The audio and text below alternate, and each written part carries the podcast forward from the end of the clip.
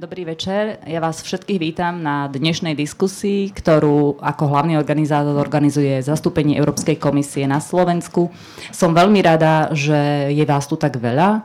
Znamená to, že vám nie je ľahostajné, čo sa deje okolo vás, e, ako dopadne tento región, tento štát, čo je veľmi pozitívne. Taktiež som rada, že vidím e, mladé tváre, ktoré e, majú čo povedať aj do budúcnosti. Takže dúfam, že táto diskusia bude prospešná pre všetkých zúčastnených. A skôr než začneme a ja predstavím našich dnešných diskutujúcich, tak vás ešte teda chcem poprosiť, aby ste svoje otázky, ak máte, mohli posielať priamo buď to cez Slido, aplikáciu Slido, alebo potom si kľudne môžete využiť aj priamu, priamy, priamu formu a teda zdvihnúť ruku a dostanete mikrofón. Budeme veľmi radi, keď sa do diskusie zapojíte aj takýmto spôsobom. Taktiež, ak používate aplikáciu Slido, tak e, aktuálne je už na nej anketa, ktorá sa vás pýta, či si myslíte, že Európska únia nakoniec spustí systém sankcií voči Polsku. Čiže môžete jednoducho hlasovať áno, nie a nakoniec ju, nakoniec ju uh, vyhodnotíme tú anketu.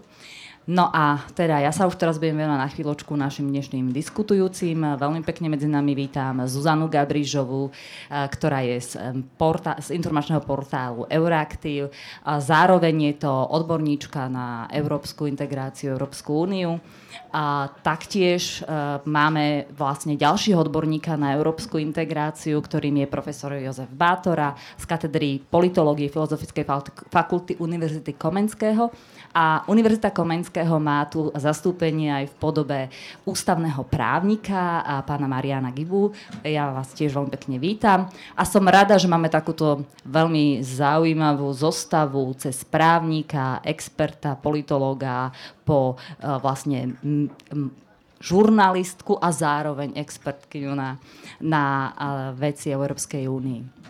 No a teraz sa už uh, dostaneme k dnešnej téme, ktorou je, ktorou je otázka, či je potrebné zachrániť právny štát uh, v tomto regióne.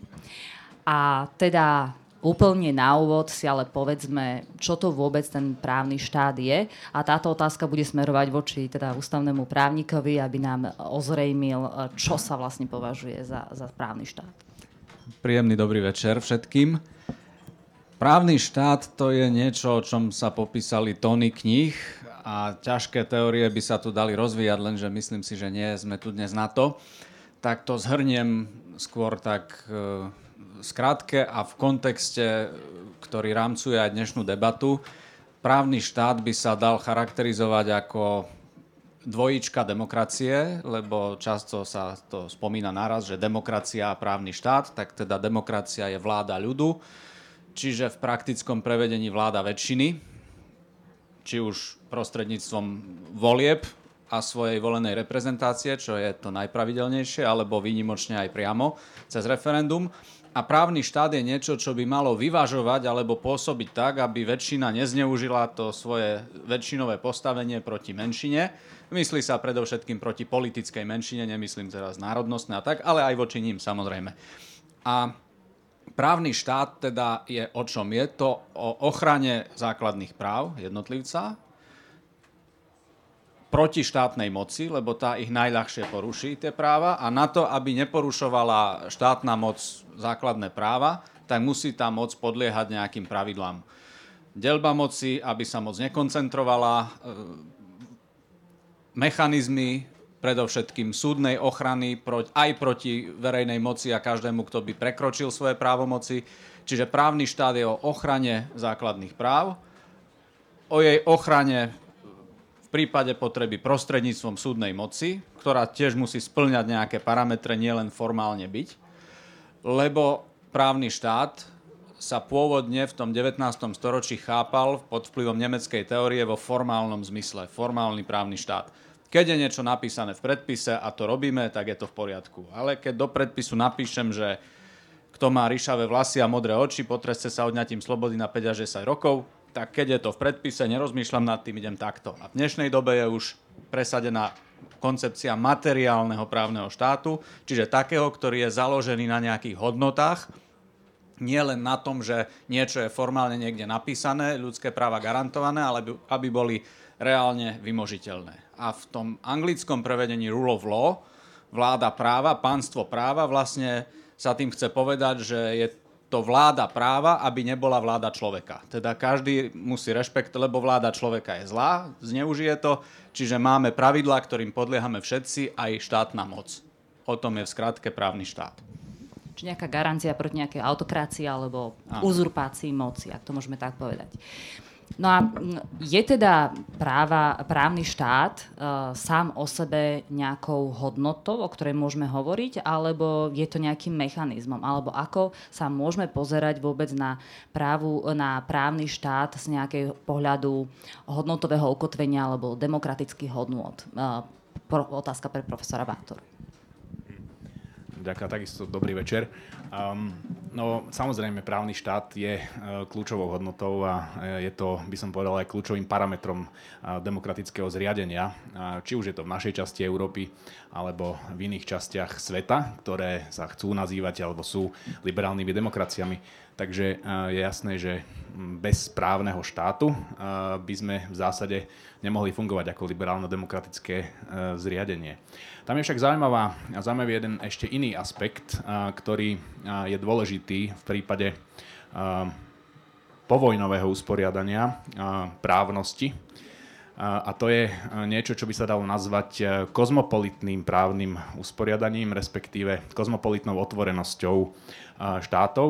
Keď si pozriete napríklad Nemeckú ústavu povojnovú, tak ich preambula hovorí jednoznačne, že nemecká ústava, nemecký ústavný poriadok podlieha základným ustanoveniam medzinárodného, medzinárodnej ochrany, globálnej ochrany ľudských práv, globálnym normám ochrany ľudských práv. Pretože ten problém, ktorý tu vznikol počas druhej svetovej vojny a v tom režime, ktorý bol pred druhou svetovou vojnou v Nemecku, bol práve ten, že v podstate všetky tie hrozivé veci, ktoré sa diali počas nacizmu, vrátane koncentračných táborov a tých vražd, ktoré tam prebiehali, to všetko bolo v súlade so zákonom.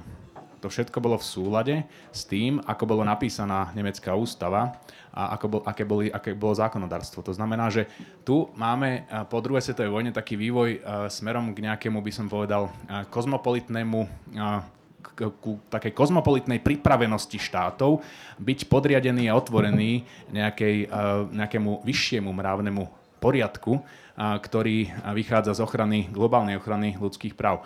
No a to je práve niečo, čo e, napríklad Európska únia ako politické usporiadanie, aká súštátie, skupina štátov, ktoré zdieľajú určité právne prostredie, v zásade uznáva. To je v zásade to je základným pilierom európskej integrácie, že tu máte spoločný právny systém, ktorý je nad alebo spoločne zdieľaný týmito štátmi. Takže tá otázka, ktorá tu vzniká, a myslím, že o tom sa asi ideme dnes aj baviť, je, že do akej miery majú štáty byť len suverenné vo svojom vlastnom usporiadaní, vo svojom vlastnom domčeku, so svojím, vo svojou vlastnou ústavou a so svojimi zákonmi, alebo do akej miery majú byť pripravené zdieľať a majú byť otvorené aj nejakému spoločnému, širšiemu normatívnemu a právnemu rádu. Čiže bolo tu už spomenuté, že istým spôsobom vlastne máme nový rámec, e, nadnárodný alebo medzinárodný rámec, ktorý dohliada na to, akým spôsobom sa práve právny štát e, realizuje na tých jednotlivých domácich úrovniach. A ak sa pozrieme na ten možno, že nám najbližší, vzhľadom na to, že sme členským štátom Európskej únie, čiže na aktéra medzinárodného práva, akým je, akým je Európska únia, tak e, skúsenosť s nejakým monitoringom právneho štátu my ako Slovensko máme veľmi vlastnú. Ešte poznáme ju z prístupového procesu. A uh, otázka je, že či teda takýto monitoring uh, takýchto hodnôt dem, alebo demokratických, dodržiavanie demokratických hodnôt a pravidel je niečo, čo je Európskej únii vlastné od samého začiatku, alebo je to skôr nejaký nový trend? To je moja otázka pre, pre Zuzanu. Ono tá myšlienka sa začína objavovať niekedy po rozšírení uh, Európskej únie alebo Európskych spoločenstiev o, o Grécko, Španielsko a Portugalsko. A ona sa v prvom takom slede uh, najviac prejavila práve takým za, inkorporovaním toh, tohto monitoringu do prístupového procesu nových členských krajín, kedy tam bola pomerne jasne sformulovaná podmienenosť. To znamená kodanské kritéria, ktoré hovorili o tom, že pokiaľ krajina nesplňa isté základné štandardy v oblasti demokracie, vlády zákona, e, rešpektu pre, práv, pre ľudské práva, e, tak nemôže realisticky ašpirovať na, na členstvo v Európskej únii. A toto do veľkej miery, táto kondicionalita, táto kondicionalita aj uh, mala, svoj, mala svoj efekt na tie pristupujúce krajiny, lenže ten problém začína samozrejme v momente, kedy už tie krajiny sú členským štátom a dovnútra Únia tieto procesy alebo táto páka uh, nie je taká silná. Teda v tom čase nebola. Prvýkrát sa myslím uh, vôbec nejaký, uh, nejaký mechanizmus tohto, tohto razenia uh, spomína v Amsterdamskej zmluve, uh, kedy um, Amsterdamská zmluva pripúšťala istý, uh, istý postup alebo isté, istý spoločný postup uh, v prípade, že uh, dochádza k nejakému vážnemu a, a pretrvávajúcemu porušovaniu týchto princípov zo, stranu, zo strany členského, členského štátu.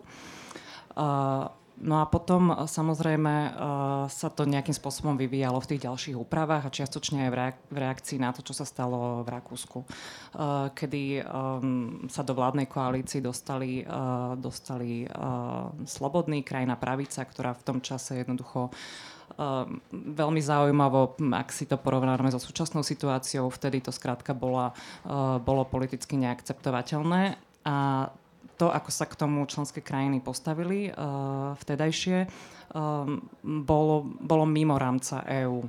Uh, mimo e- európskeho právneho rámca. To znamená, došlo tam k nejakému systému bilaterálnych diplomatických sankcií, uh, ktoré sa v podstate uplatnili hneď bez toho, že by tomu predchádzala nejaká, nejaká analýza alebo nejaké dokazovanie, že naozaj dochádza k nejakému ohrozeniu. Skrátka, bolo, bol to nejaké také vyjadrenie politického, politického presvedčenia, že krajina pravica vo vládnej koalícii členského štátu Európskej únie niečo, niečo neakceptovateľné.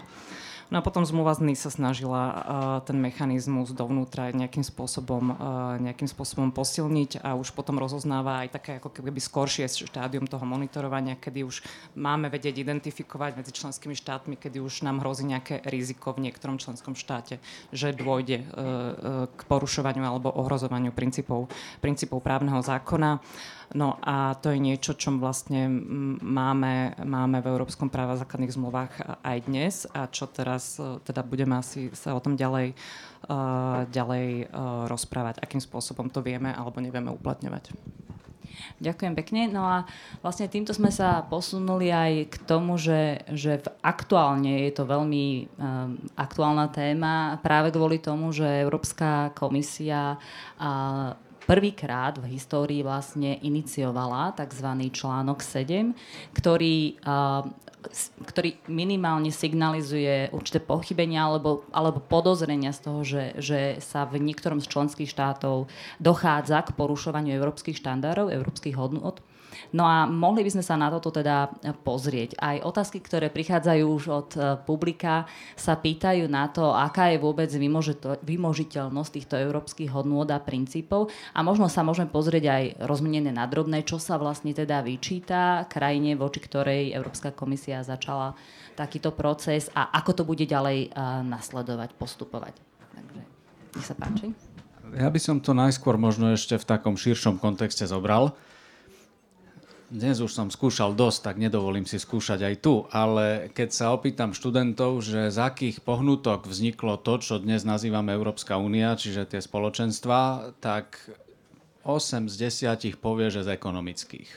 A pritom to nie je pravda, ani nikdy nebola, pretože to vzniklo z politických dôvodov, z dôvodu zachovania mieru najskôr a prvá etapa vytvorenia Európskeho spoločenstva uhlia a ocele a druhá Európske obranné spoločenstvo, ktoré ale neprešlo, lebo to Francúzi v parlamente zastavili a neviem, prečo sa to tají na prednáškach z európskeho práva u nás často. Čiže priama línia a až keď to nešlo priamo, tak sa išlo tými ekonomickými prostriedkami. Lenže my za druhou stranou železnej opony sme do toho celého vhupli v eufórii v 90. rokoch, keď integrácia už mala 40 ročia za sebou a my sme videli to, čo sme chceli vidieť.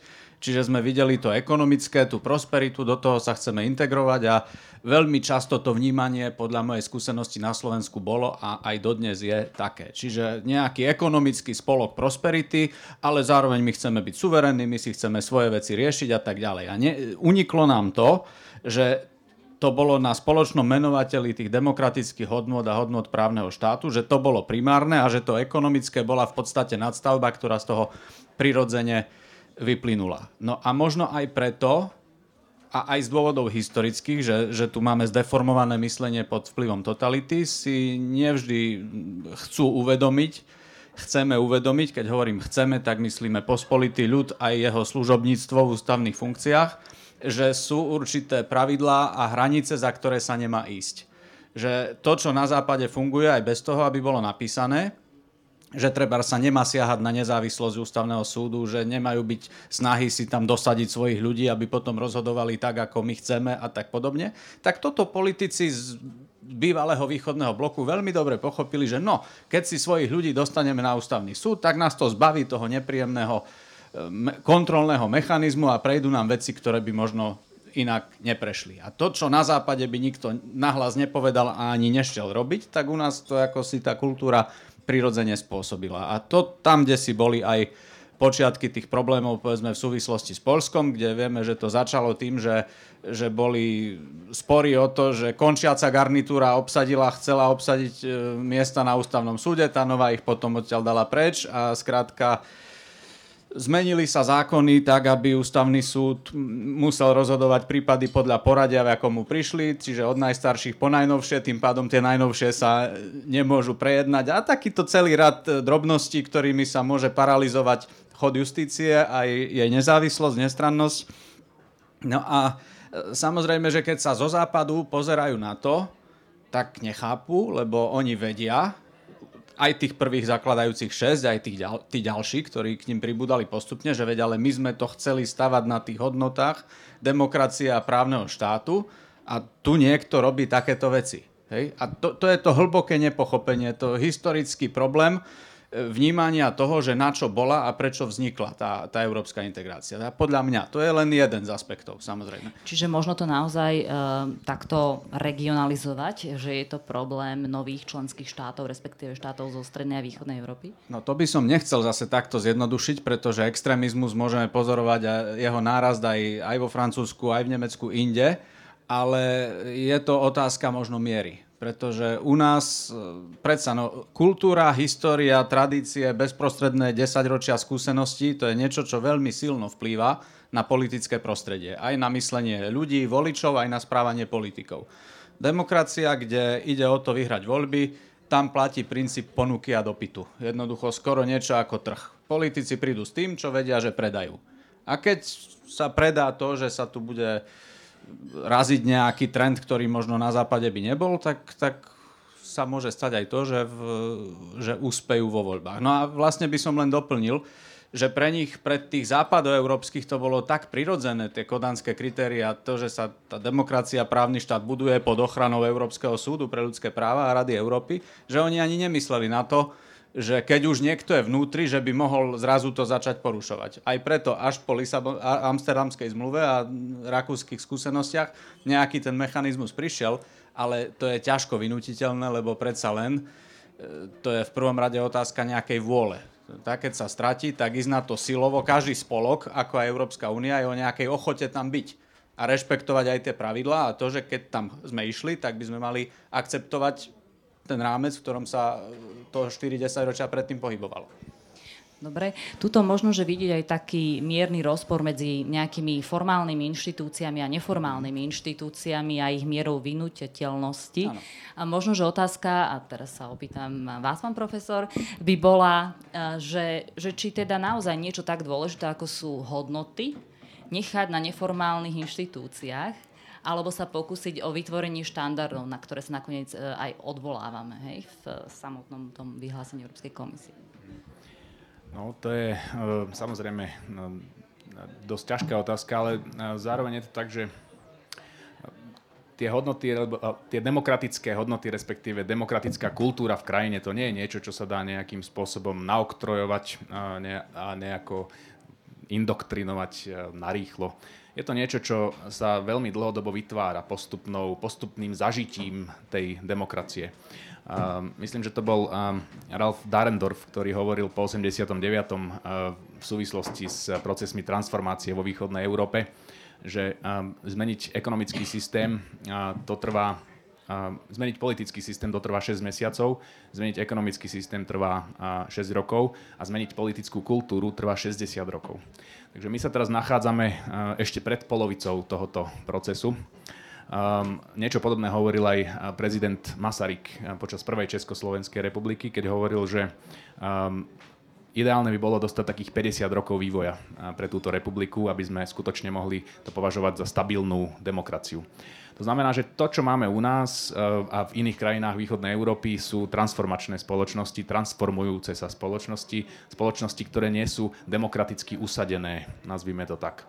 A to znamená, že je o to dôležitejšie, aby naozaj fungovali tie formálne inštitúcie, aby bol rešpekt pre uh, nezávislosť súdnictva, pre nezávislosť uh, ústavných súdov a podobne pretože to je niečo, čo, čo, čo práve pre tieto spoločnosti je kľúčové a dôležité.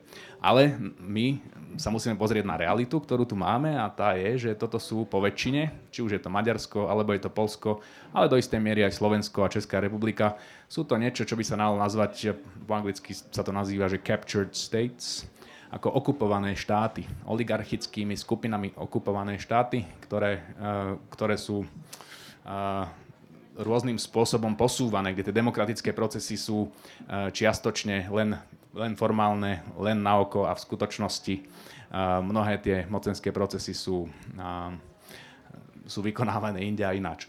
No, to je, to je jedna rovina. Druhá rovina potom naspäť k tej stredoeurópskej situácii, že čo s tým a čo s tým Európska únia dokáže urobiť. Um, no tak uh, tam je otázka toho, tých sankcií, samozrejme, respektíve toho článku 7 je, eh, je otázkou konsenzuálneho rozhodnutia a konsenzuálneho hlasovania eh, v Rade. Tam by všetky, všetkých ostatných 27 členských štátov muselo povedať, že súhlasí eh, s aktiváciou tohto článku proti napríklad Polsku alebo napríklad proti Maďarsku. No ale keď už máte dva štáty, ako je Polsko a Maďarsko, ktoré idú v určitom tandeme a ono aktívne sú vyrokované tieto tandemové prístupy medzi Polskom a Maďarskom, no tak neurobíte nič. Ako nedá sa, Európska únia v tomto prípade nebude môcť aktivovať nič, pretože uh, tie dve vlády uh, sa začínajú koordinovať a je to, a aj to hovoria otvorene, že to nie je niečo, čo by ako nejak nehovorili, hovoria to. No a tu si myslím, a chcem to otvoriť ako, ako otázku, že je zásadný problém um, nie ani tak v inštitúciách Európskej únie, pretože tie samozrejme tie samozrejme toho veľa urobiť sami o sebe nemôžu, ale napríklad v strane európskych, Európskej ľudovej strane EPP, ktorá úplne v pokoji akceptuje medzi sebou vo svojich radách stranu ako Fides, ktorá flagrantne uh, porušuje základné princípy liberálnej demokracie. Dokonca predseda Fidesu, teda maďarský premiér, hovorí o tom, že chcú etablovať, a to hovorí od roku 2014, má to premyslené konceptuálne, chcú etablovať neliberálnu demokraciu. Oni o tom hovoria. To nie je niečo, čo by nejak, že potajme a potichučky hovorili. Nie, nie, nie. Oni to normálne, regulérne robia neliberálnu demokraciu, pretože tá je podľa danej vlády a danej strany výhodnejším spôsobom vládnutia, výhodnejším spôsobom manažovania toho štátu ich vlastného. A zdáva za príklad krajiny ako Rusko, Turecko,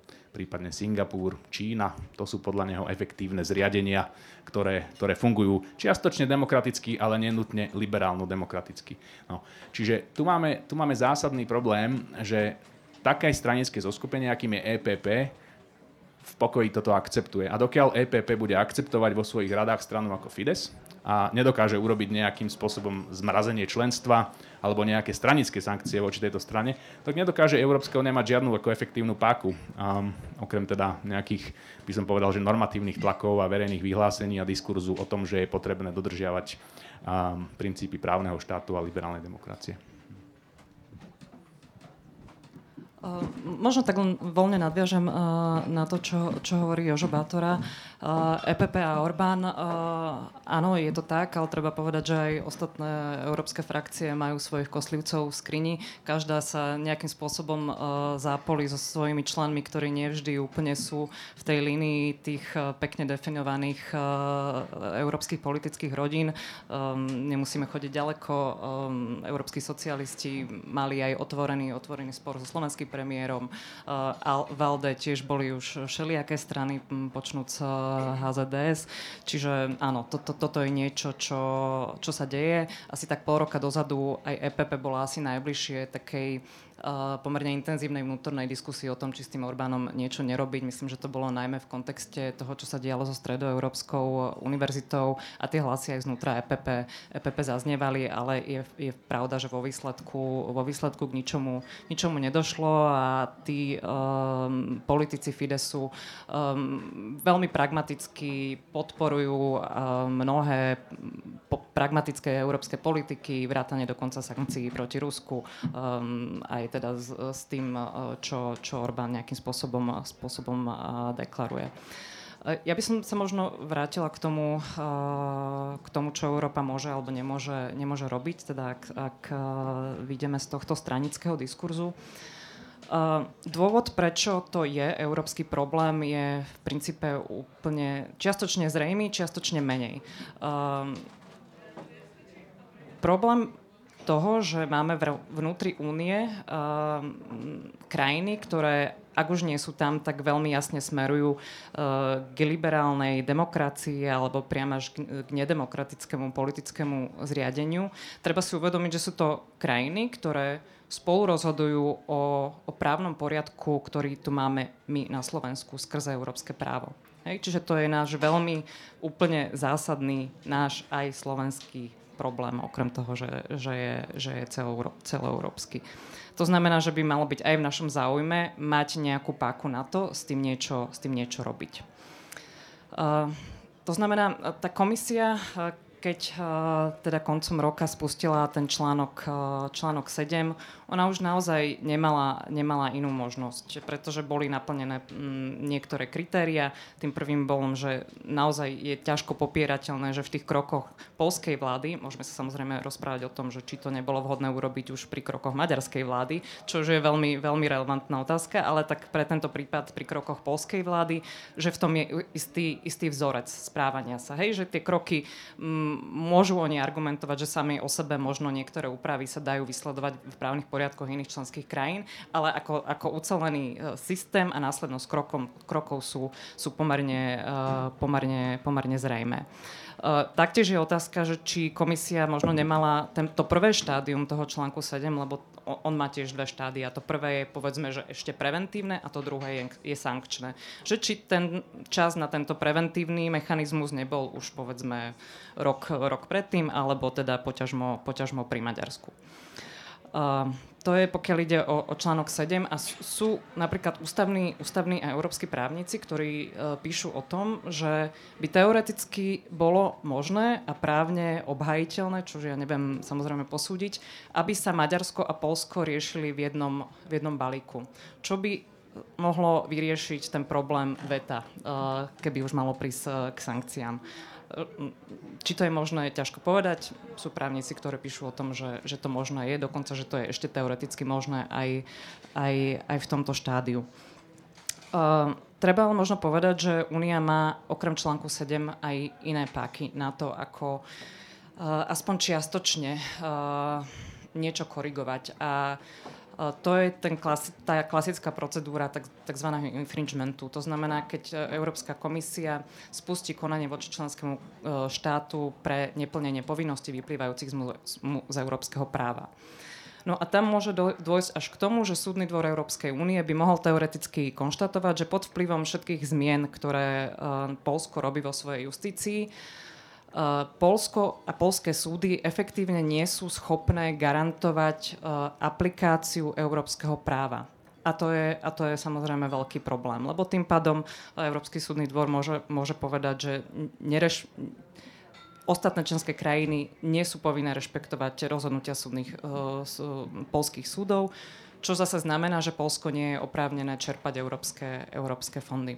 Čiže sú tu aj iné páky, ktoré sú možno ešte jadrovejšie než ten, než ten e, jadrový článok 7, a ktoré komisia istým spôsobom paralelne pri tom, pri tom aktivovaní článku 7, 7 robí a ktoré ešte môžu mať rôzne, rôzne koncovky.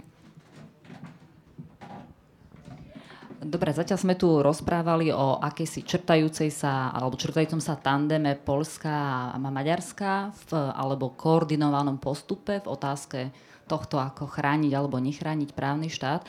Ale možno by sme sa mohli zmieniť aj o tých ostatných eh, z, z toho najúžšieho okolia, teda z V4. Poďme si sa pozrieť na to, či teda Slovensko a Česko by potenciálne s výhľadom do budúcnosti mohli sa tiež pripojiť k tej blokujúcej, ale za to dôležitej menšine pri rozhodovaní v rámci rady o, o, o zavedení sankcií. A a možno sa pozrieť aj na to, nakoľko v rámci V4, a to je otázka z publika, je teda vymožiteľnosť nejakých európskych morálnych právnych princípov, ľudských práv v systéme V4 nejakým spôsobom uh, zainkorporovaná, respektíve vymáhaná, alebo aká je vymožiteľnosť ako taká. Čiže uh, ja sa spýtam pána Gibu. No, pokiaľ ide o vymožiteľnosť e, práva, tak treba rozlišovať viacero rovín, pretože keď sa bavím o, bavíme o právach jednotlivca, o ľudských právach, tak my tu máme systém vnútroštátnych súdov a keď aj ten zlyhá, tak ešte možnosť podať sťažnosť na ústavný súd, ktorý by tú ochranu mal poskytnúť. A nad tým je potom, alebo za tým, je Európsky súd pre ľudské práva, kde jednotlivec, v zásade každý jednotlivec môže žalovať svoj štát, a tam už naozaj tie vplyvy vnútroštátne sú minimálne a Európsky súd nebude zaujímať dokonca ani naša ústava, že čo v nej máme napísané, aj keby ju niekto zmenil a napísal tam nejaké zvrátenosti, tak, tak Európsky súd mu klepne po prstoch. A keďže štát, každý členský štát Rady Európy sa zaviazal rešpektovať rozsudky Európskeho súdu pre ľudské práva, tak musí urobiť to, čo mu Európsky súd povie.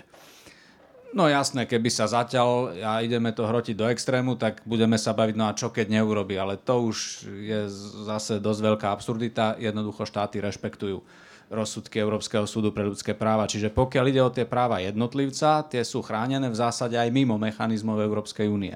No a potom tu máme súdny systém Európskej únie. Každý súd každého členského štátu je zároveň súdom Európskej únie a nad tým kvázi v tom ohľade, podľa toho, čím sa zaoberá samozrejme v danej chvíli, je ešte ten Európsky súdny dvor, ktorý tiež môže nútiť, tak ako už bolo naznačené, môže nútiť štáty k tomu, aby rešpektovali svoje zmluvné záväzky a sú tam potom aj sankcie, napríklad pokuta a, a podobne.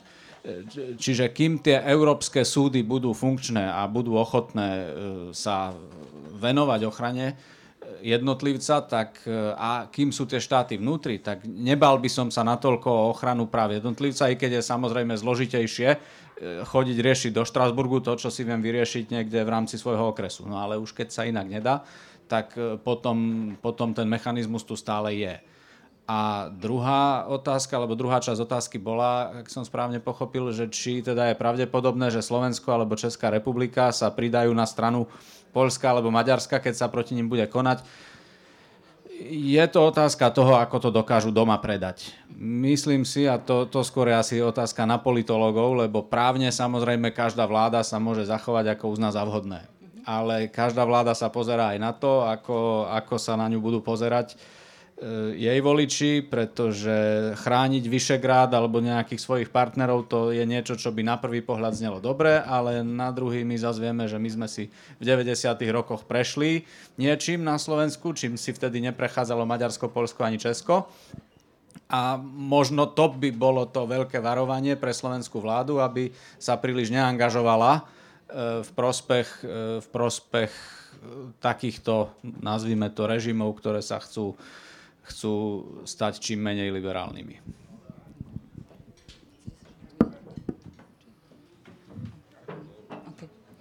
Dobre.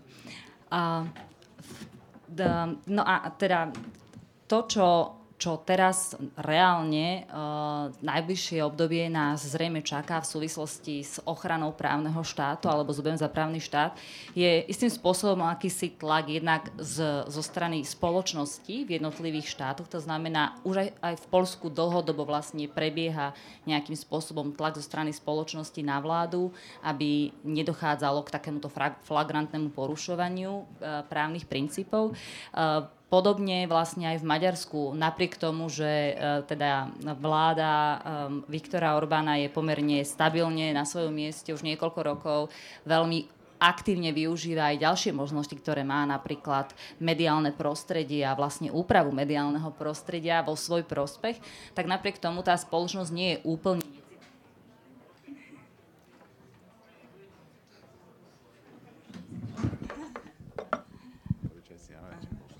úplne necitlivá voči porušovaniu týchto práv. A na druhej strane, vlastne popri tom vnútornom tlaku, my tu máme aj tlak Európskej únie. Aj keď sme si pred chvíľočkou spo, teda povedali, že je do, zatiaľ je dosť značne otázne, nakoľko to bude, keďže ide o novinku v zmysle uplatnenia takéhoto postupu, nakoľko bude nakoľko bude úspešný. Áno? Ale ak sa na to pozrieme, eh, čo ešte sa dá vôbec využiť na, na ochranu právneho štátu. Uh, lebo mne to príde ako pomerne silné páky, ktoré sú do procesu zapojené. Je ešte niečo, čo, čo by mohlo ten proces uh, viacej posunúť? Možno na Margo toho um, bol zaujímavý prieskum robený v Polsku, ktorý, kde sa pýtal ľudí, nakoľko Eh, podporujú tento proces alebo tento sankčný alebo preventívny mechanizmus, ktorý Európska komisia voči Polsku uh, spustila. A ten výsledok bol veľmi, veľmi ambivalentný takmer polovici opýtaných uh, ten postup príde ako, ako neférový, ako neopodstatnený a neférový. Okolo 34% má na, naopak pocit, že tie výčitky majú, majú svoju substanciu a že polská vláda by, uh, že skrátka si to zaslúži, ale nejak okolo 44% ľudí uh, povedalo, že by úplne súhlasilo s tým, aby napríklad polská vláda urobila niektoré kroky, ktoré od nej Európska komisia požadovala ešte v tých XY krokoch, ktoré tomu, tomu článku 7 predchádzali. To bol naozaj akože dlhý proces a veľmi dlhý, uh, dlhý čas vymieňania si uh, listov, postupov, návrhov a, a odporúčaní. Takže um, odpoveď čiastočne na tú, na tú otázku by bola ako keby komunikačne aj zo strany Európskej inštitúcií snažiť sa uh, tú verejnosť uh, presvedčiť alebo vedieť im predať, o čo v tom procese, procese ide. Že to nie je uh, útok na krajinu ako takú, že to nie je politická vec, uh, skrátka, že to má nejaké, uh, nejaké opodstatnenie a nejaké, nejaké dôsledky. To znamená snažiť sa pracovať uh, s tým obyvateľstvom, ktoré v konečnom dôsledku um, to je to jediné, ktoré môže svojou demokratickou voľbou uh, zmeniť tú situáciu v, tom, uh, v tej krajine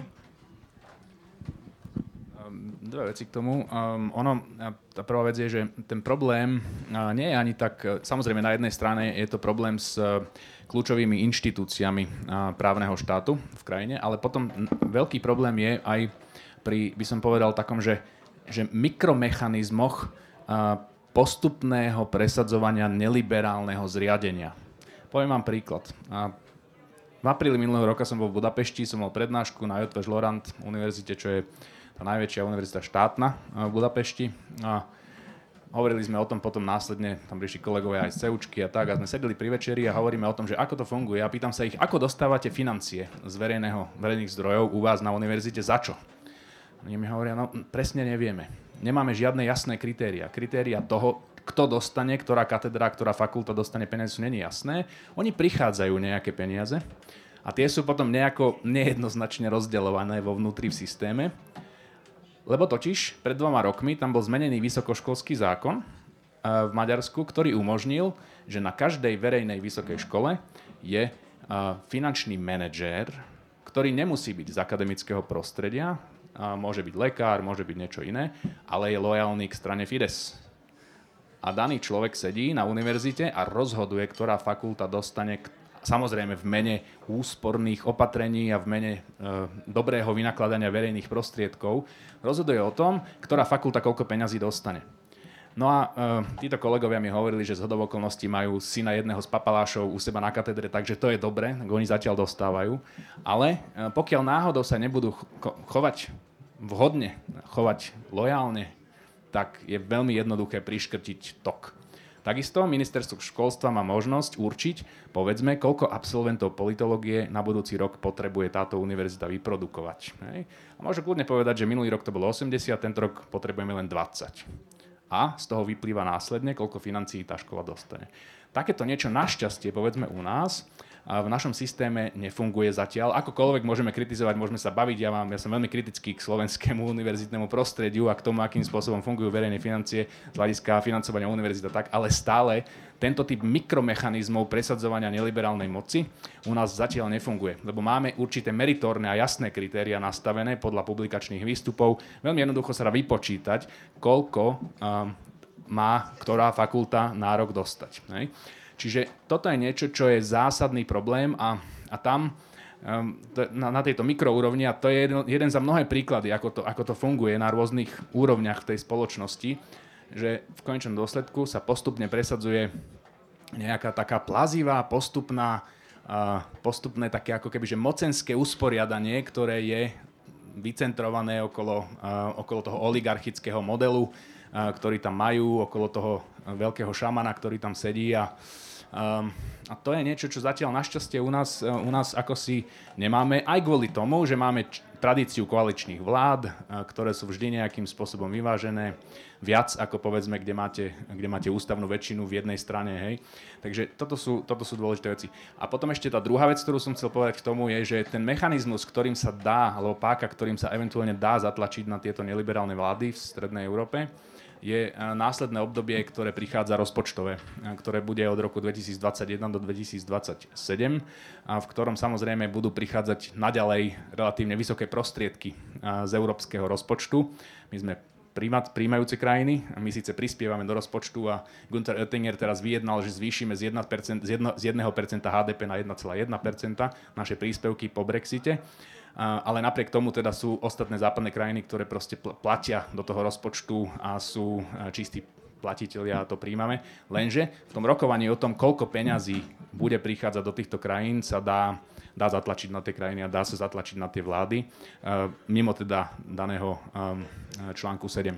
Čiže toto si myslím, toto obdobie, ktoré prichádza, je, je efektívne a bude efektívne na to. A rakúsky premiér to už nedávno avizoval, v, pred troma dňami mal rozhovor v Der Standard, kde povedal, že um, budú tlačiť na to Rakúšania a že práve toto rokovanie o tom nadchádzajúcom rozpočtovom období bude využité na to, aby krajiny vo východnej Európe, a tým myslel aj nás, aj Maďarsko, aj Českú republiku a Polsko, a boli um, viacej uh, súdržné a solidárne.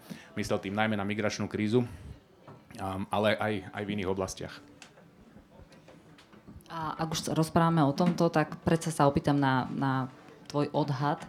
Vzhľadom na to, aké uh, pomerne rázne rozpory začínajú byť v rámci Európskej únie medzi jednotlivými členskými štátmi a to ten blok nových členských štátov alebo východných alebo stre- krajín zo strednej a východnej Európy voči starším členským štátom je pomerne už tá línia pomerne demarkačná sa, sa vynie uh, nejaké to obdobie. A do toho vlastne, keď prídeme s iniciatívou skúsiť zatlačiť na tieto krajiny prostredníctvom finančných mechanizmov, e, či si myslíš, že a v kombinácii s e, sankciami voči Polsku alebo s aktivovaním sankcií voči Polsku, či si myslíš, že, že máš Únia šancu udržať sa v takej forme, ako ju dnes poznáme. Jedna z tých otázok tiež vlastne na to reaguje, či aj vzhľadom na sklon krajín z tohto regiónu k neliberálnym demokraciám. Či to Únia ustojí a aké sú nejaké vyhliadky do najbližšej budúcnosti? No ja si myslím, že toto je jeden z takých tých, eh, jeden z tých tlakov na, na súdržnosť únie je práve toto. Si to ako veľmi presne pomenovala Aneta, že práve tu dochádza k určitému ako deleniu. Ale zároveň sú tu iné tlaky, ktoré povedzme vedú krajiny k spolupráci. Napríklad teda Slovenská republika je v eurozóne a tam my sme jasne povedali, že chceme byť súčasťou jadra, chceme byť súčasťou toho užšieho zoskupenia v rámci eurozóny. Čiže tam sa v tomto vydelujeme od našich susedov, ktorí nemajú euro zavedené a tým pádom aj ekonomické politiky sú trošku iné, finanč, fiskálne politiky sú iné sú v iných, sú v inom zoskupení zatiaľ teda nepatria do eurozóny a, čas, a v blízkej dobe ani nebudú patriť, ak sa pozriete na to, že v Českej republike jednoducho euro nerezonuje vôbec ako vo verejnosti. Nepo, ako teda, alebo vôbec v úvodzovkách, ako tam je asi 20% podpora. Čiže, čiže my, tam máte eurozónu, potom, potom je tam um, migračná, eh, alebo respektíve management vonkajších hraníc únie, kde napríklad veľmi blízke eh, prístupy majú všetky krajiny V4, ale aj Rakúsko. V tomto napríklad Rakúsko je, má veľmi blízko, plánuje koordinovať svoju politiku z V4. Čiže tie konštelácie európskej politiky sú rôzne. A, a tam by som teda povedal, že to je, táto diverzita tých konštelácií je aj určitý stabilizačný mechanizmus. Že hoci teda napríklad v určitej oblasti sa vzťahy môžu zhoršovať, v iných mnohých oblastiach dokážu krajiny veľmi efektívne, veľmi efektívne spolupracovať. Takže a, to, je, to je takéto pozitívum tej, tej únie. Ja by som úplne súhlasila v tomto, že nám nehrozí uh, iminentný rozpad únie po teda tej demarkačnej línii staré novačenské štáty určite nie. Uh, ak k niečomu možno dôjde a pravdepodobne dôjde, tak hovoríme naozaj o nejakej, o nejakej rekonfigurácii. Uh, sme v v štádiu alebo v situácii, kedy naozaj uh, mnohé debaty, mnohé pandorímne skrinky sú otvorené, mnohé um, karty sa budú možno rozdávať na novo, uh, počnúť s touto finančnou debatou. Uh, takže um, určite tá únia o pár rokov môže vyzerať inak, ale nemyslím si, že to bude taký ten čistý rozpad, ako by sme si ho ten, tak, v takej najjednoduchšej rovine vedeli predstaviť. Ja iba krátko súhlasím tiež, že keby sa veci postavili na hranu a teraz si ideme predstavovať, že teda tá stará únia a nová, tak ja si myslím, že teda nikto ani z tých e, na autokracie sa meniacich, dajme tomu, režimov by určite nechcel z únie vypadnúť a keď si pozrieme reálnu silu, váhu a vôbec e, vplyv toho, tej starej časti únie a tej novej, tak už len pri pohľade voľným okom je jasné, že kto by hral, alebo kto by čo ustal a kto by stratil viacej. Takže tiež súhlasím s tým, že rozpad únie ako taký nehrozí. A ja sa ešte vrátim k tomu, čo pred malou chvíľou spomenula Zuzana, keď sa, sme sa bavili o tom, že čo by ešte mohlo byť spravené na ochranu právneho štátu a vtiahla si do tej hry otázku verejnej mienky, respektíve ľudu, ktorý ako jediný má právo voliť alebo nevoliť ľudí, ktorí presadzujú právny štát alebo nepresadzujú, alebo ho obmedzujú teda. A pri tejto práci s verejnou mienkou možno, že vyvstáva otázka na to, akú rolu zohrávajú vlastne médiá v tých jednotlivých spoločnostiach a keď sa možno aj pozrieme nejakým komparatívnym pohľadom na, na stav slobody médií a, a jej uh, možnosti ovplyvňovať právny štát v jednotlivých tých členských krajinách, teda B4, tak ako by si to mohla zhodnotiť prípadne?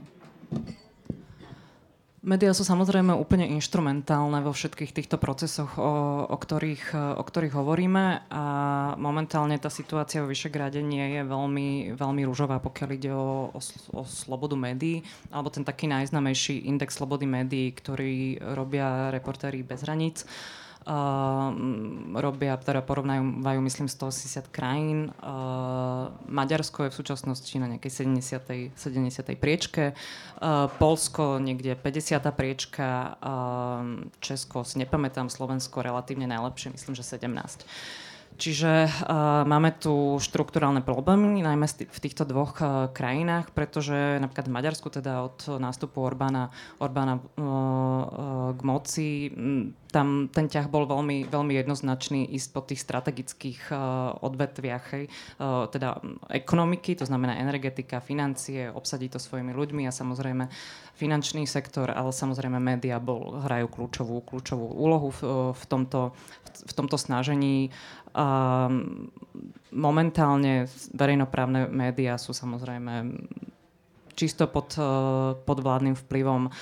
Vieme, že v Maďarsku prestal fungovať najväčší lavicovo-liberálny denník.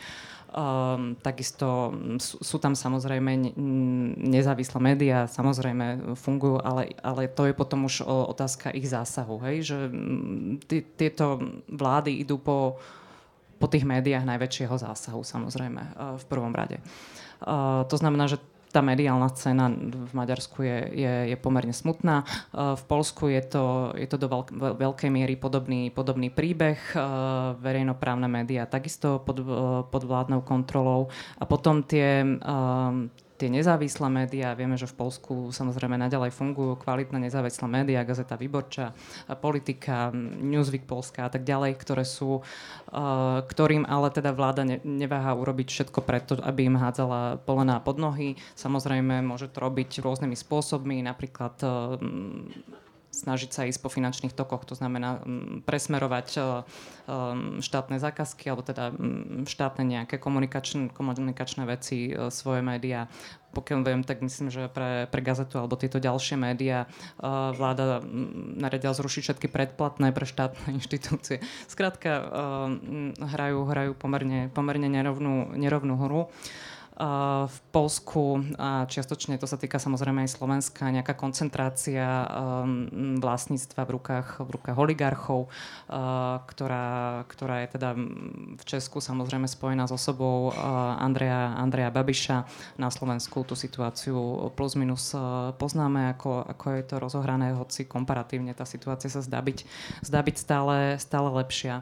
No a spôsob toho nejak čelenia tomuto trendu pre ten mediálny sektor asi nie je, nie je veľmi uh, jednoduchý. Možno fungujú aj, teda viem, že fungujú nejaká taká snaha spolupra- o spoluprácu medzi tými um, quality media, jak sa to po anglicky povie, uh, naprieč regiónov, naprieč, uh, naprieč Európou. Um, keď napríklad gazeta sa snaží naozaj vstupovať do nejakých uh, veľmi silných medzinárodných, medzinárodných sietí a nejakým spôsobom udržať tú svoju nezávislosť tak, ako, tak, ako sa dá. Um, ja by som k tej, k tej otázke, ako, akým spôsobom sa pracuje s verejnosťou, tak tieto neliberálne režimy samozrejme majú veľmi aktívne, okrem teda mediálneho prostredia, aj veľmi aktívne zaujímavé mechanizmy tzv. verejných konzultácií. Iste ste možno to zachytili, že v Maďarsku prebiehajú tzv. tie verejné konzultácie o určitých otázkach. Prvá vec je, že sa prevežete po Budapešti potom, po tej novej, v tej novej metrolinke, ktorá ktorú, ktorá je postavená z európskych peňazí. Tam je to ako jasne napísané a máte tam, je to plné tých billboardov, eh, ktoré majú portrét Georgia Soroša s takým úškliapkom, eh, neviem ako to upravili, ktorým Photoshopom. A um, je tam napísané, že verme, že sa Soroš nebude nakoniec smiať, alebo, niečo, alebo zabezpečme, aby sa Soroš nakoniec nesmial, alebo zastavme Brusel a podobne. Áno, aby sa nesmial posledný Soroš. To je skoro nepredstaviteľné mimochodom v našom, našom prostredí, že by niečo takéto bol. Zastavme Brusel. No a potom k tomu máte túto verejnú konzultáciu, ktorá prebieha, kde sú miliónom občanov rozoslané dotazníky, kde sa občania môžu vyjadriť, myslím, to bolo 2,8 milióna ľudí, ktorí sa vyjadrili v Maďarsku k tomu dotazníku, ktorý mal otázky typu, že myslíte si, že George Soros a jeho nadácie u nás pracujú proti, ja neviem, nášmu štátu, prinášajú migrantov, chcú zabezpečiť, aby ako migranti prišli sem. To sú neskutočné veci. Akože toto je verejná konzultácia, na základe ktorej potom uh, je teda ako keby legitimizovaná nejaká politika štátu. Uh, pre mňa úplne neuveriteľné veci. Uh, Možno len k tomuto jednu zaujímavú poznámku. Uh, a jedna na, na Margo tejto konzultácie a tých otázok. Nech keď som sa o tom rozprávala s jedným europoslancom za, za Fides, či si nemyslí, že tie otázky naozaj už trochu predsa len prekračujú istú hranicu, nepovedal. No už žiadna otázka nie je nevinná. Čiže uh, no, uh, oni samozrejme veľmi presne vedia, prečo to robia. A ešte na margo tej komunikačnej billboardovej kampane, ktorú naozaj vidí, vidíte, alebo ste mohli šancu vidieť všade, keď ste išli mm, uh, Maďarskom, zastavme Brusel alebo Stop Bruselu. Oni veľmi presne vedia, prečo píšu Stop Bruselu a nie Stop, stop EU. Lebo aj mm, prieskumy uh, vnímania medzi maďarskou verejnosťou hovoria o tom, že ľudia pre mňa nepochopiteľne rozlišujú medzi Európskou úniou a Bruselom. To znamená, Brusel má medzi maďarským obyvateľstvom asi 1,5 násobne častejšie negatívnu konotáciu než EÚ, takže oni veľmi presne vedia, prečo to robia, lebo členstvo v únii ako také má stále pomerne vysokú podporu v Maďarsku. Ďakujem. Ja by som len dodal, lebo to súvisí s vecou, keď, keď bola reč, že verejná mienka, ako to vníma. Počítame s tým samozrejme, že keď nejakí politici by išli e, transformovať štát nad autokraciu, tak e, ich v najbližších voľbách občania vyženú a zvolia tam niekoho iného, že v ideálnom svete. Tak by to malo byť. A nie je to len otázka médií a nejakých billboardových kampaní, ale v dnešnej dobe ešte fenomén sociálnych sietí, z ktorého až mrazí, keď si uvedomím, že naozaj nechcem byť nejaký patetický, lebo asi každá generácia vníma svoju dobu ako výnimočnú, odlišnú od všetkých, ktoré boli predtým a pritom tie základné zákonitosti asi v každej dobe platia.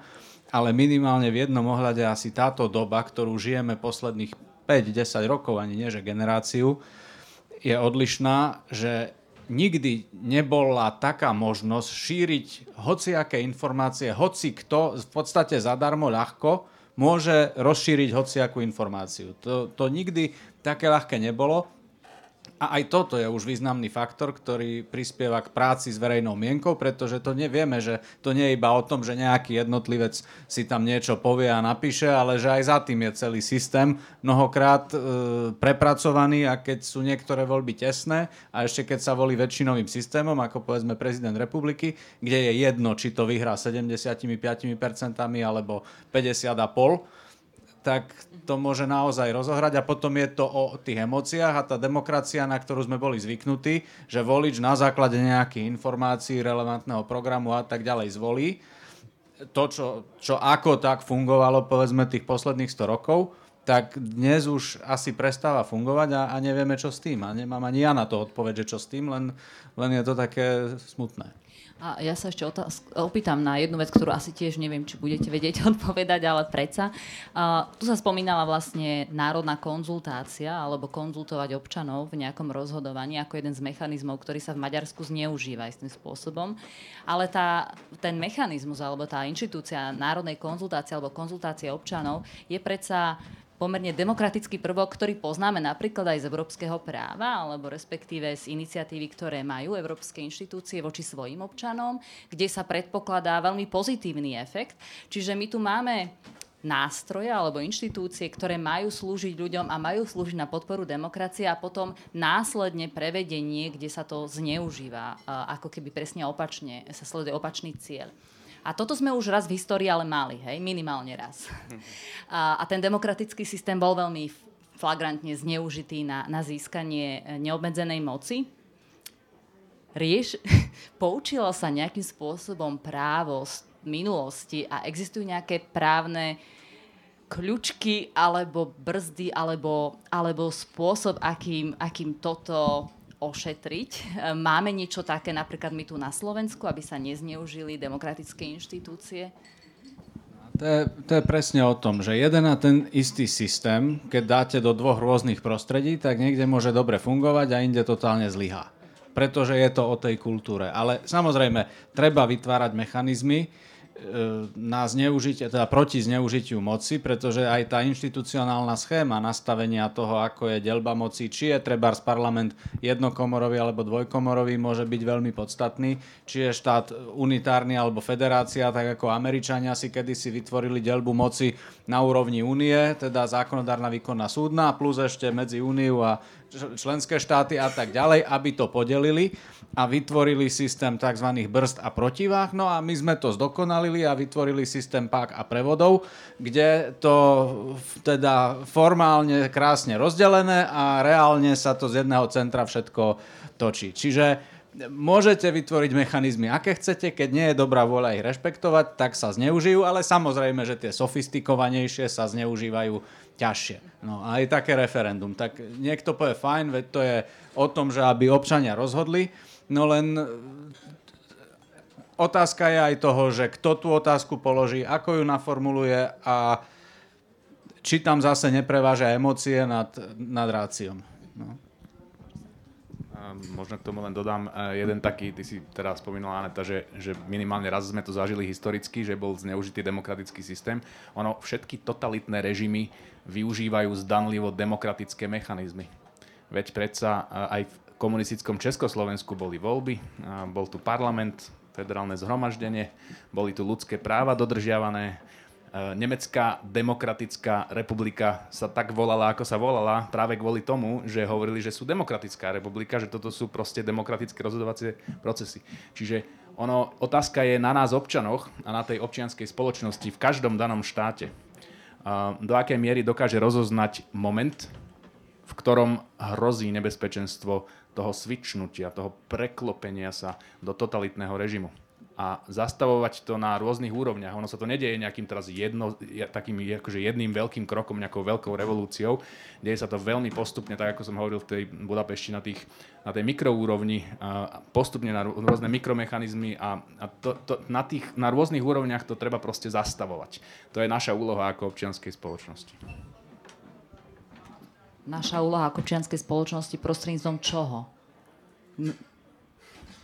Prostredníctvom našej občianskej angažovanosti, prostredníctvom toho, že ľudia rozmýšľajú. Aj takýchto diskusí, no, ako dnes. Napríklad, napríklad no. A tým, že ľudia nad tým rozmýšľajú, že, že sú tu slobodné médiá zatiaľ ešte, ktoré hovoria o tom, čo sa deje v štátnych inštitúciách, ako sa zneužívajú peniaze. Tam je proste určitá miera politickej zúčtovateľnosti, ktorá vytvára tlak na um, tú vládnu garnitúru, aby, ne, aby si nedovolila určité veci.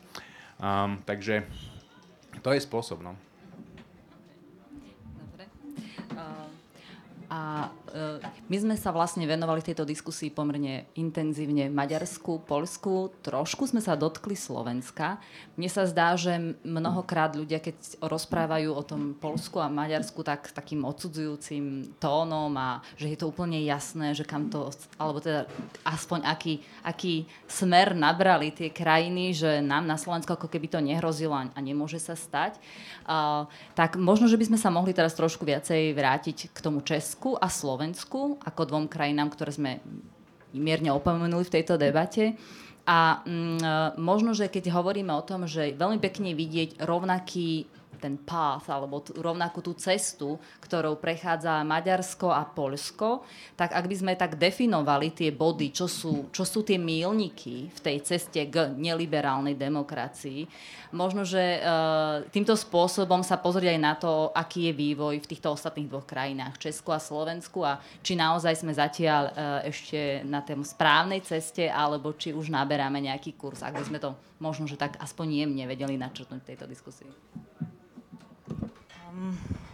Ja možno na úvod k tomu, že určite taká nejaká blahosklonnosť alebo ten dešpekt eh, pri pozeraní sa na Polsko a Maďarsko nie sú samozrejme na mieste a možno najmä, uh, najmä to Polsko mi teraz prichádza, prichádza na mysel práve preto, že v niektorých, uh, v niektorých silných prípadoch uh, sa naozaj v Polsku uh, zdvihol a zdvíha veľmi aktívny odpor voči niektorým uh, krokom, ktoré uh, vláda strany práva a spravodlivosť uh, robí. Um, špeciálne napríklad uh, zákon, ktorým chceli takmer úplne zakázať uh, interrupcie, zdvihol vlnu naozaj masívneho, masívneho odporu. A to je možno taký zaujímavý fenomén, ktorý je um, spoločný Polsku aj, aj Maďarsku, že tieto Ehm, neliberálne, uh, neliberálne režimy majú teda tendenciu uh, mať problém s feministickou agendou a toto je teda taký veľmi ilustratívny uh, príklad toho. Ale v tom Polsku, chcel som povedať najmä to, že v tom Polsku sa zdvihla naozaj veľká vlna odporu, boli tam 100 tisíce žien aj mužov v uliciach, ten zákon nakoniec, nakoniec stiahli. Ja si nie som istá, či by, keby k tomu prišlo na Slovensku, sa toto na Slovensku udialo. To znamená, v tom Polsku naozaj existuje veľmi minimálne potenciál a nejaké také zdravé jadro, ktoré je pripravené akože sa postaviť, e, postaviť na odpor, keď, e, keď na to príde, čo mňa aspoň trošičku opokojuje. Ja súhlasím e, so Zuzanou, že naozaj tie spoločnosti v občianske spoločnosti aj v Polsku, aj v Maďarsku sú, by som povedal, dlhodobo etablovanejšie a dúfajme teda, že dokážu, dokážu prežiť a aktivizovať sa práve pri takýchto veciach a práve pri, tých, pri tom type režimu, ktorý sa vyvíja. Ale keď sa pozrieme na Českú republiku podobne, oni sú takisto, tá situácia je trošku iná, keď sa to porovná povedzme s Maďarskom alebo aj s nakoniec Polskom, lebo v Českej republike samozrejme máme mm, koaličné vlády, takisto tradične a súčasný premiér um, v podstate má menšinu a, a je voči nemu vedené súdne konanie, ak to správne chápem respektíve rieši sa legálnosť uh, určitých nákupov a nejakého toho čápího hnízda uh, celej tej kauzy a využitia európskych zdrojov pri uh, výstavbe danej stavby. Čiže toto sú všetko mechanizmy toho právneho štátu tam fungujú a, a naďalej te, aj tá nezávislosť tých inštitúcií zatiaľ, zatiaľ je, myslím si, relatívne stabilná. A, takže v tomto zmysle tá, tá Česká republika zatiaľ sa nedá kategorizovať rovnako ako to, ako to Maďarsko a, a Polsko. Um, ja si myslím, že taký dosť zásadný rozdiel, a to teraz je taká hypotéza, ktorú, ktorú ja mám medzi Slovenskom a tými ostatnými krajinami v regióne, je, že um, je náš vzťah k Západu a k Európskej únii. A to Myslím tým to, akým spôsobom sme my ako Slovenská republika v polovici 90. rokov z veľmi dobrých dôvodov boli vylúčení z integračného procesu do Európskej únie. Boli sme označení ako čierna diera Európy, tu bol mečiarizmus, tu sa porušovali ľudské práva, unášali sa unášal sa prezidentov syn a tak ďalej. To bola proste to bol neliberálny režim, proste klasický príklad neliberálnej demokracie. Myslím, Filip Schmitter to aj používal vo svojich akademických článkoch a Slovensko a Chorvátsko v danom čase, keď tam bol prezident Tučman, ukazoval ako príklad neliberálnych demokracií. Tu došlo následne k vylúčeniu naš, našej krajiny z tých integračných procesov do NATO a do EÚ, a do ktorých Česká republika, Polsko a Maďarsko ako si automaticky v tých 90. rokoch patrili. Nikto nepochyboval ani na moment, že by Praha, Budapešť a Varšava mali patriť do prvej vlny rozšírenia EÚ a NATO. To bolo vždy ako si automaticky brané a tieto spoločnosti v podstate nikdy nemuseli v modernom, v posledných desaťročiach zabojovať za patrenie k západu a za patrenie do Európskej únie. Naopak, slovenská spoločnosť, keďže sme zažili to vylúčenie, sme sa museli aktivizovať. Pre nás bol dôležitý, veľmi dôležitý rok 1998. To bol civilizačne dôležitý rok, minimálne rovnako tak dôležitý ako rok 89, keď sa naša spoločnosť dokázala aktivizovať proti tomuto neliberálnemu zriadeniu. A máme teraz tú relatívne novú skúsenosť s aktivizáciou v mene občianskej spoločnosti, v mene patrenia na západ, v mene patrenia do EÚ. Toto tieto ostatné spoločnosti v našom susedstve nemajú. A moja hypotéza je, že to je dôvod, kvôli ktorému sa nachádzajú dnes tam, kde sa nachádzajú a musia si prejsť takouto aktivizačnou fázou. Tá spoločnosť, tie spoločnosti musia nájsť v sebe tú vôľu patriť na západ a musia zažiť tú neistotu svojho patrenia na západ a, a do Európskej únie a myslím si, že by sme im mali, ako Európska únia by im to mala poskytnúť ten priestor um, na, tú, na toto zvažovanie. Áno, určite. Ja si myslím, že by sa malo pristúpiť k takému ako otvoreniu toho celého, tej otázky patrenia toho, ktoré krajiny vlastne majú možnosť patriť do EÚ a za akých kritérií, pretože Európska únia je spoločenstvo liberálnych demokracií. Ako náhle krajina nie je liberálnou demokraciou, nepatrí do EÚ.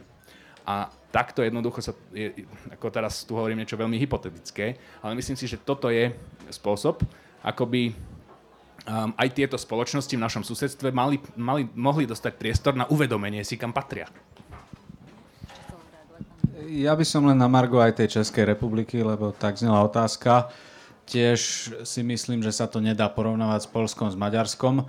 Vo všeobecnosti indikátor toho, že sa ide nejaký režim e, transformovať na neliberálny, je e, keď sa siaha na justíciu. Prokuratúru, justíciu, ústavný súd. Lebo vtedy, keď odstavím toho, kto už má byť posledným strážcom všetkých ostatných, tak potom už mám voľné ruky a môžem si robiť, čo chcem. A Česká justícia, aj štátne zastupiteľstvo, čiže prokuratúra, aj ústavný súd dlhodobo boli aj sú vo veľmi dobrej kondícii, povedal by som, a som presvedčený, že nemal by problém Český ústavný súd seknúť po prstoch politikom.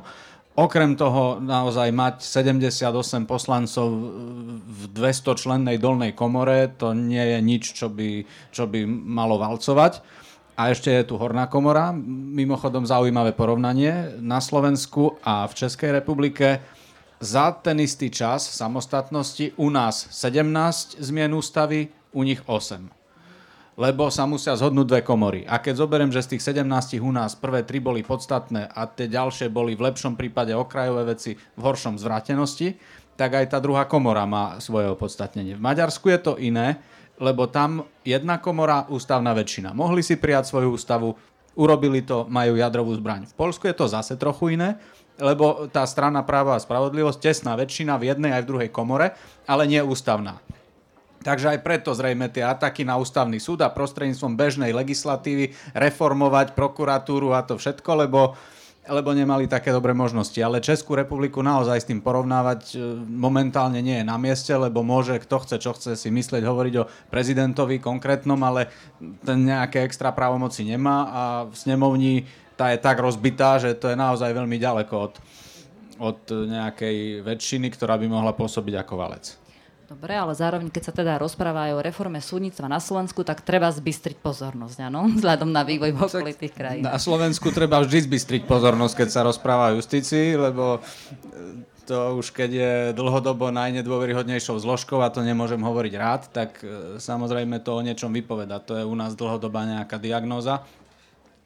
Aj to nie je len o justícii, ale je to možno to tak nevidno a verejnosť nevníma, ale aj o prokuratúre, lebo, lebo keď sa veci ani nedostanú pred súd, tak tak čo tá justícia, viete? Už keď sa to vyšetrí a položí a ide verejný proces, tak aj to sa už ťažšie ututle.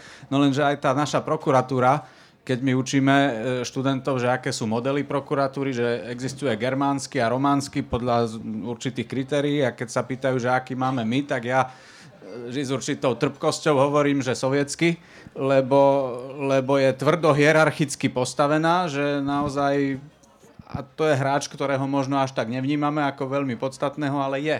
A v Čechách je to úplne ináč. Oni prešli na systém štátneho zastupiteľstva, kde sa nedá z hora nariadovať dole, čo môžete vyšetrovať alebo nie, že v zásade každý štátny zástupca môže vyšetrovať, čo chce a, a keď sa ich nájde len zopár, ktorí to urobia, tak tam narobili Rošambo viackrát.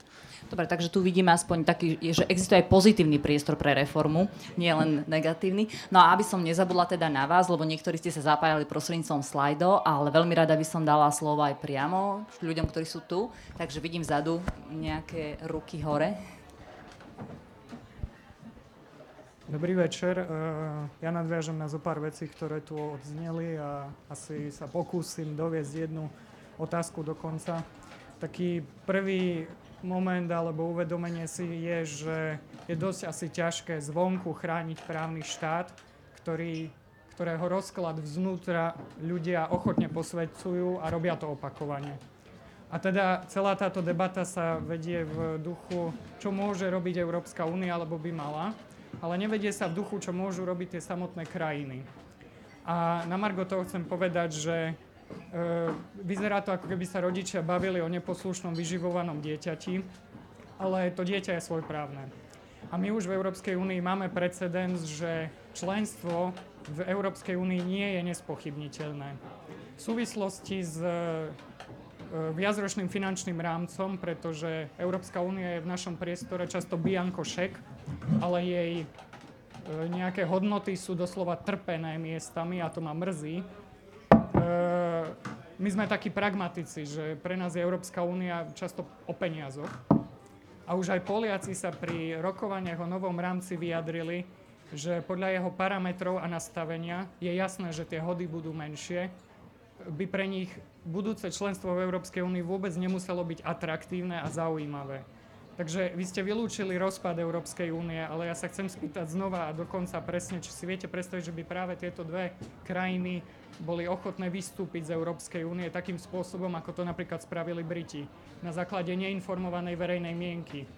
Lebo ako povedala pani Gabrižová, je rozdiel medzi Bruselom a Európskou úniou a mnohí ľudia, povedzme si otvorene, nevedia, čo Európska únia robí, okrem tých peňazí. A keby tie peniaze zmizli, tak už ako prečo by tie krajiny v Európskej únii zostávali v ich očiach. Takže asi takáto je otázka. Ďakujem pekne. Ak je ešte nejaká, tak by sme zoberali ďalšiu a potom dám slovo panelistom. Ja, ja veľmi nevidím cez tie reflektory, tak keď nie, tak môžeme teda odpovedať. Zuzana?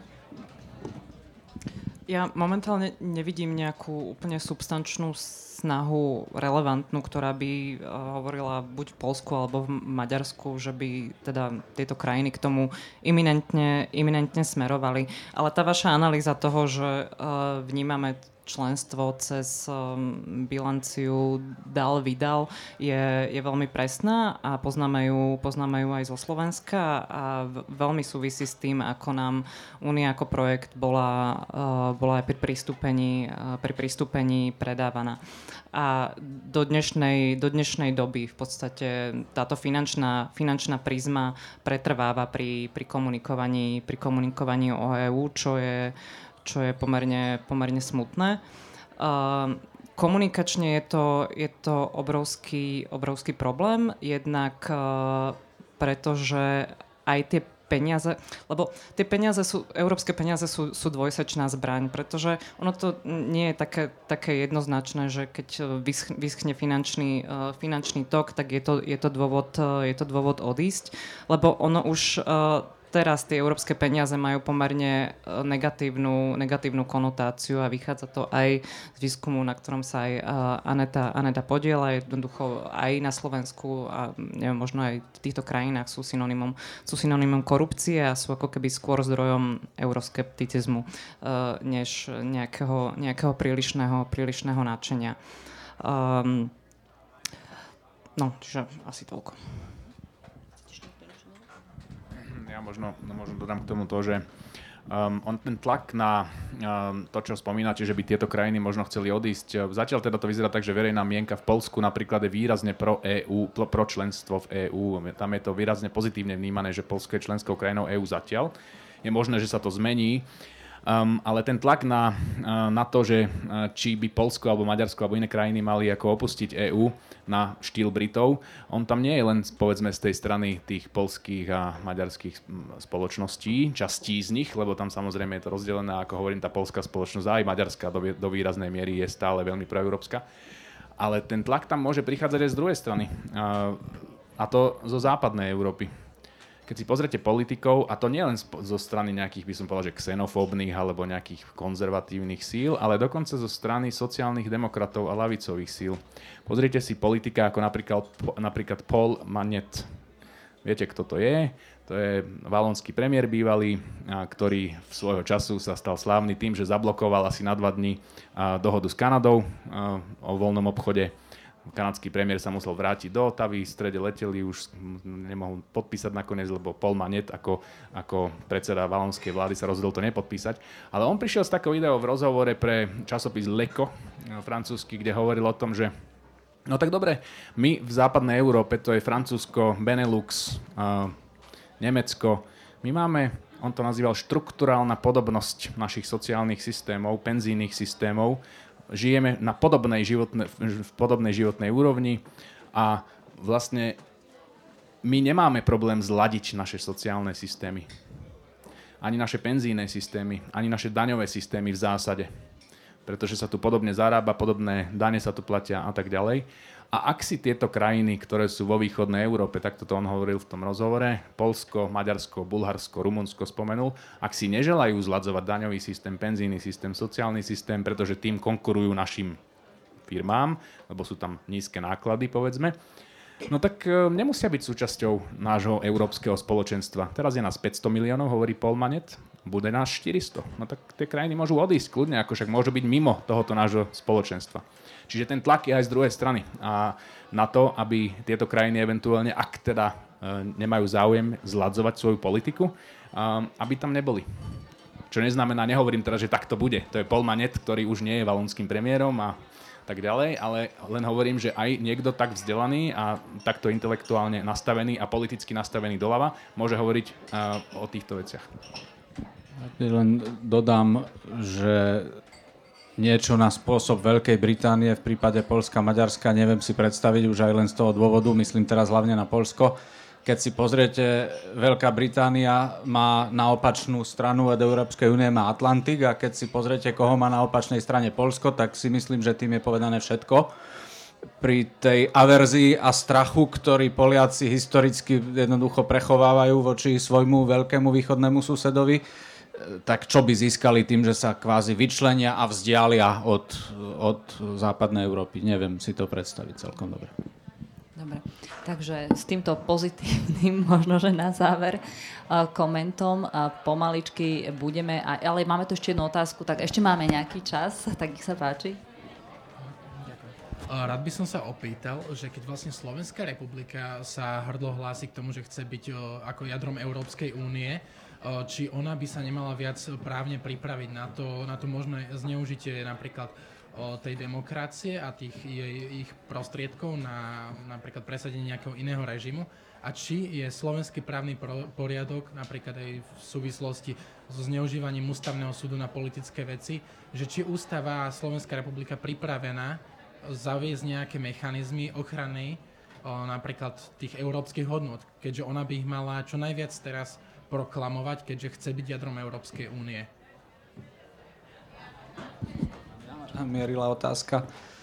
No, aj s tým jadrom Európskej únie Právne to je niečo ťažko uchopiteľné, to je skôr niečo, čo sa používa v politickej debate s konkrétnymi pohnutkami, čiže jadro Európskej únie, my, my ešte nevieme, že čo to chce byť presne. Hej, ak sa pozerám na nejakú vnútornú reformu Európskej únie, lebo keď sa pozerám na súčasný stav, tak sme v Schengene, sme v eurozóne, sme vo všetkom, v čom sa dá byť v zásade v tej najúžšej integrácii. No a to, že teraz Európska únia prechádza nejakou krízou od Brexitu, tak sa začalo rozprávať o jadre, ale nebudeme to my, kto ho bude formovať, určovať. A čiže ťažko sa mi je vyjadrať. Nerad, nerad aj sám právnik nemá špekulovať, čiže ťažko, nerad o tom jadre veľmi rozprávam, lebo to beriem skôr ako nejaký, nejaký politický eh, diskurs. A pokiaľ ide o to, že či by sme my mali nejako reformovať svoj ústavný systém, tak ste to mysleli? No, náš ústavný systém je dobrý, veď my máme rozdelenú moc, máme tu ústavný súd, máme tu všetky teoretické predpoklady na to, aby to dobre fungovalo. Jediné, čo by som ja pridal, a kedysi som bol veľmi proti tomu, ale postupom času som dospel k názoru, že aj tá horná komora parlamentu, ktorá by samozrejme nemohla byť rovnocenná v legislatívnom procese, lebo by sa mohlo stať, že pri rozdielných väčšinách, že jednoducho sa nebudú dať príjmať zákony, ale mohla by byť a mala by byť rovnocenná pri zmenách ústavy, by sa nám zišla, lenže to by sa musela Národná rada uzniesť a to by nebol nápad, ktorý by sa dobre predal verejnosti, lebo každý by to vnímal, že no, zázle nejaké teplé miestečka pre niekoho. A ale aj bez tej hornej komory my máme vytvorené mechanizmy na to, aby sme tie hodnoty chránili. Už zostáva len tie mechanizmy rešpektovať a rešpektovať ich podstatu. To znamená rešpektovať, že sú hranice, za ktoré sa nepatrí ísť, tak ako to je samozrejme na západe a, a, a neuplatňovať, nesnažiť sa uplatňovať systém pága prevodov. Asi tak. Lebo ak nebude toto v nás, aj v ľuďoch a, a v ich volenej reprezentácii, tak potom všetky tie mechanizmy v podstate e, sa nastavia tak, že formálne budú existovať, ale reálne sa vyprázdnia zo svojej podstaty. To nie, to nie je nikdy len o tom, čo sa napíše do ústavy a čo sa vytvorí formálne, ale o tom, ako to reálne funguje a aby to dobre fungovalo, tak na to musí byť tá kultúra a tá vôľa. A my v tomto ohľade zlyhávame. Nie v tom, že by sme mali systém nastavený nejako zle. Len len nevieme to rešpektovať a často je to ešte o tom, že ani nevieme, že to nevieme. Ale možno, že tá otázka trošku sledovala alebo išla k tomu, že ak by tu bolo jadro, ktoré by znamenalo istým spôsobom federalizáciu Európskej únie, či by na to náš právny systém bol pripravený, respektíve či by tam boli nutné zmeny. Hej, no. A myslím si, že tam tiež už sú nejaké právne predpoklady na to, že do pri vstupe do akéhokoľvek nového zväzku štátneho potrebujeme vlastne na novo vyrokovať ako keby možnosť takého vstupu, tak? No, tak minimálne musela by tu prísť nová zmluva, ktorá by reformovala Európsku úniu a ktorú by museli ratifikovať všetky členské štáty a ja si dosť dobre neviem predstaviť, že by Francúzsko so svojím upínaním sa na suverenitu, lebo to je historická veľmoc na rozdiel od nás, že by dokázalo ratifikovať niečo, čo bude vnímať ako stratu svojej suverenity. Ale možno áno, kto ho vie. U nás by problém nebol, lebo my by sme to ratifikovali, určite by sme to nedali skontrolovať ani ústavnému súdu, lebo ešte by zistil, že to odporuje ústave, potom by to museli meniť. Zbytočná robota. Tak to doteraz vždy bolo.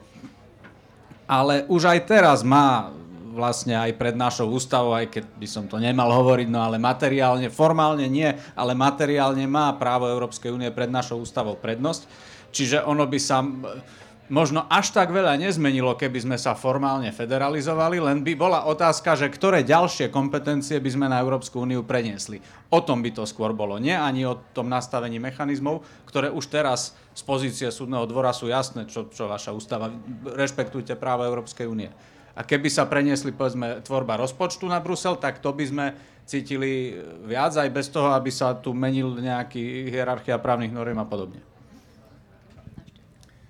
Ja k tomu len dodám, že ja teraz súhlasím tiež s tou, s tou myšlienkou alebo teraz s tým hodnotením, že um, jadro Európskej únie je zatiaľ teda veľmi taká, že retorická figura. Uh, to nie je jednoznačne definovateľné. Uh, momentálne je to asi povedzme da, prekryv tých politík, jednotlivých, na ktorých sa štáty zúčastňujú Schengen, Eurozóna, obranná spolupráca a tí, ktorí sú v tom prekryve, a, tak tí eventuálne, a, ktorí sú vo všetkých tých jednotlivých formátoch, tak tí sú v jadre.